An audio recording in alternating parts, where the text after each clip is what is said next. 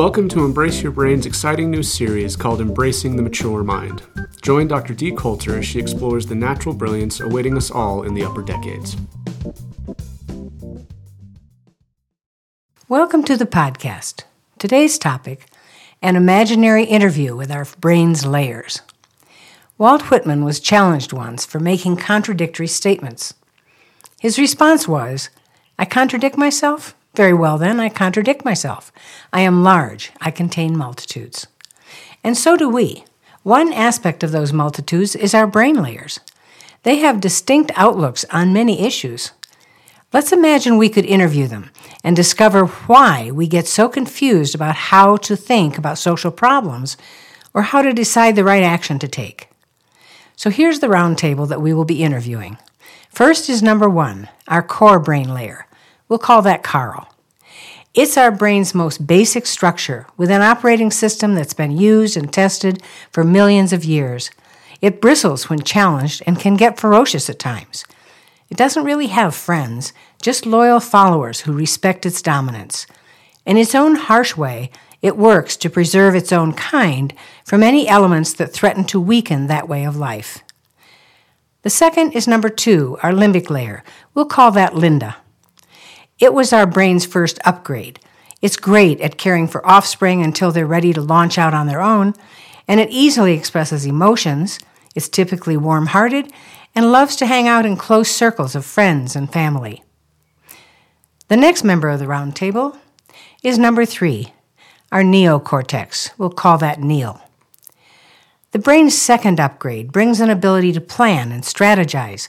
It loves to think, to compete and win, and takes excellent care of itself.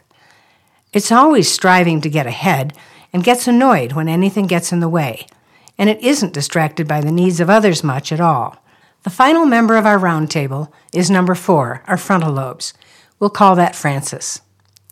Our most recent upgrade, it came along to bring concern for others back into the picture, since the third layer wasn't too sensitive about that. It feels the joy and pain of others easily and cares more for other humans and for animals, plants, and the earth than it does for itself. I'd like to thank all four of you for joining us today. I have four questions I'd like to ask each of you. The first one What do you need in order to feel safe? What do you do to feel protected? Carl? Well, if I can be the dominant one, the leader, that's best.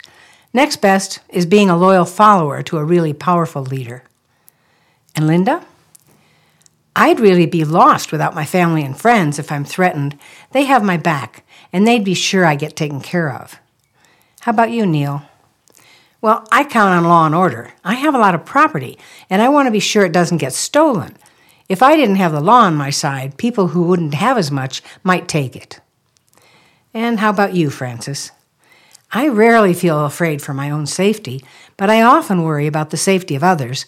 Even animals, the forest, the climate, it's all in pain, and I can feel it. I guess I'd have to say my personal survival instinct is pretty weak compared to that. Here's the second question What do you think about caring for the handicapped? Some folks say we are our brother's keeper. What do you say about that? Carl? That idea makes no sense to me. If we pour all our energy into the weak ones, pretty soon we'll be swamped with needy folks. Then our whole society will just get weak and collapse. How about you, Linda?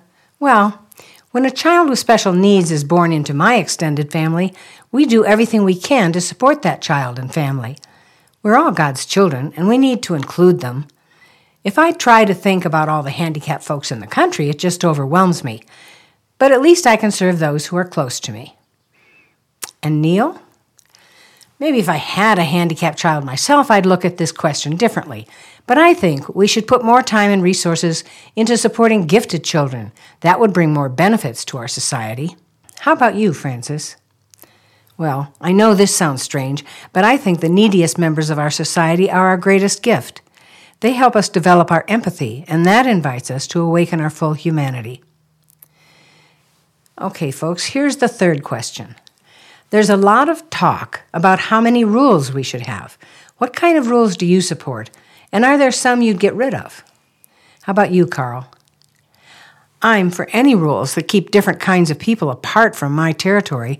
I support border walls, incarcerating those who don't obey all the rules, and cutting back on immigration. We just don't have room for all of them. And besides, they have their own countries. However, I would get rid of rules that take away my right to do things my way. And you, Linda? I wish all the rules would protect all the different groups in society. Some keep getting left out when it comes to rewards, and we don't have enough rules that protect them when they fall on hard times. And you, Neil? Well, I don't like all the red tape that keeps me from making as much money as I can and using any resources I can find. After all, think of all the people I'd end up hiring if I were free to develop all those resources. And finally, you, Frances? I'd put half of my energy into creating laws that protected the environment from the irreparable damage that's heading our way, from climate change and the loss of biodiversity, and I'd support any signs of compassion that showed up anywhere with the rest of my energy. Here's the last question How much time do you spend thinking about the future or the past? Carl? I know the past was better, when we all just lived around our own kind and the future doesn't look good with all the invasions of different kinds of folks. So I think about this threat a lot, and I'm ready to fight for the future too if it comes to that. And you, Linda? When I think of the past, I think of my ancestors. They matter a lot to me. I pray to them, and sometimes they guide my decisions even. When I think about the future, I worry about providing for my family and relatives, and I'll try to carry on our family customs as long as I can. And you, Neil? I like to look back to see how far I've come. Makes me feel good. And I look at the advances in business and technology and I think about how I can invest in it. When I look to my personal future, I always hold a picture of how successful I'll be. A lot of my energy goes to achieving that goal. And you, Frances? I like to learn about the past and the ways folks used to take care of themselves and the environment. We could learn a lot from that. I kind of agree with number one about the future. It really looks bleak to me, too, but for different reasons. We don't seem to care enough about the planet and all the unmet needs everywhere. So, what I think I'm hearing is that you, Carl, and you, Frances, are the two most concerned about our collective future. But your definitions of a good future don't match. How have you come up with your pictures of where we should be headed? Carl? Well, I have this deep gut feeling, an instinct almost, that it's a bad idea to be mixing up different races and cultures like we are now. And I feel a surge of resentment about watching their numbers keep growing.